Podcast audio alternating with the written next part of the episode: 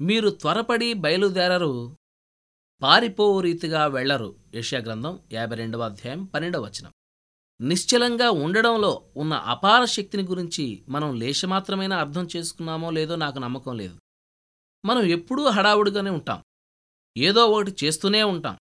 అందువలన దేవుడు ఎప్పుడైనా ఊరకుండు లేక కదలకుండా కూర్చో అన్నాడు అంటే ఆయన ఏదో ఒకటి మన పక్షంగా చేయబోతున్నాడన్నమాట. మన క్రైస్తవ జీవితాల్లో మనకెదురయ్యే సమస్య ఇదే. దేవుడు మనలో పనిచేసేందుకు అవకాశం ఇవ్వడానికి బదులు క్రైస్తవులమని చూపించుకోవడానికి మనం ఏదేదో చేయబోతాం. మీ ఫోటో తీసేటప్పుడు కదలకుండా కూర్చుంటారు కదా మీరు?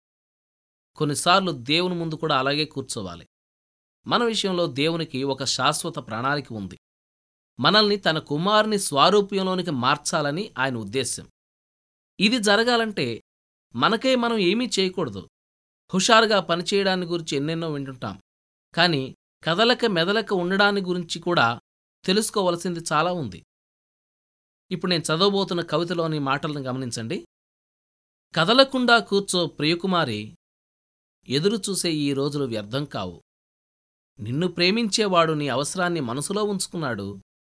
ఆయన కథలకు ఎదురు చూస్తున్నాడంటే అది తన ప్రేమని నిరూపించడానికే కదలకుండా కూర్చో ప్రియకుమారి నీ ప్రియప్రభు చిత్తాన్ని అన్వేషించావు. ఆలస్యం వల్ల అనుమానాలు చెలరేగాయి నీ మదిలో. విశ్వాసాన్ని కుదుటపరుచుకో. ప్రేమామయుడు జ్ఞానవంతుడు నీకేది మంచిదో అదే జరిగిస్తాడు. కదలకుండా కూర్చో ప్రియకుమారి ఆయన దారి తెరిచేదాకా ఒక్క అడుగు కూడా వేయకు అటూ ఇటూ.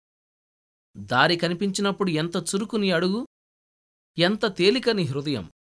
ఎదురు చూసిన రోజుల బాధంతా మరచిపోతావు. కదలకుండా కూర్చో ప్రియకుమారి ఆయన కోసం ఏ పని సాధించనున్నావో? అది కష్టమే. విలువైనదెప్పుడూ అమూల్యమే. నిజమే కాని ఉంది నీకు ఆయన కృప. కఠినమైనవన్నీ అతి మధురమవుతాయి నీకోసం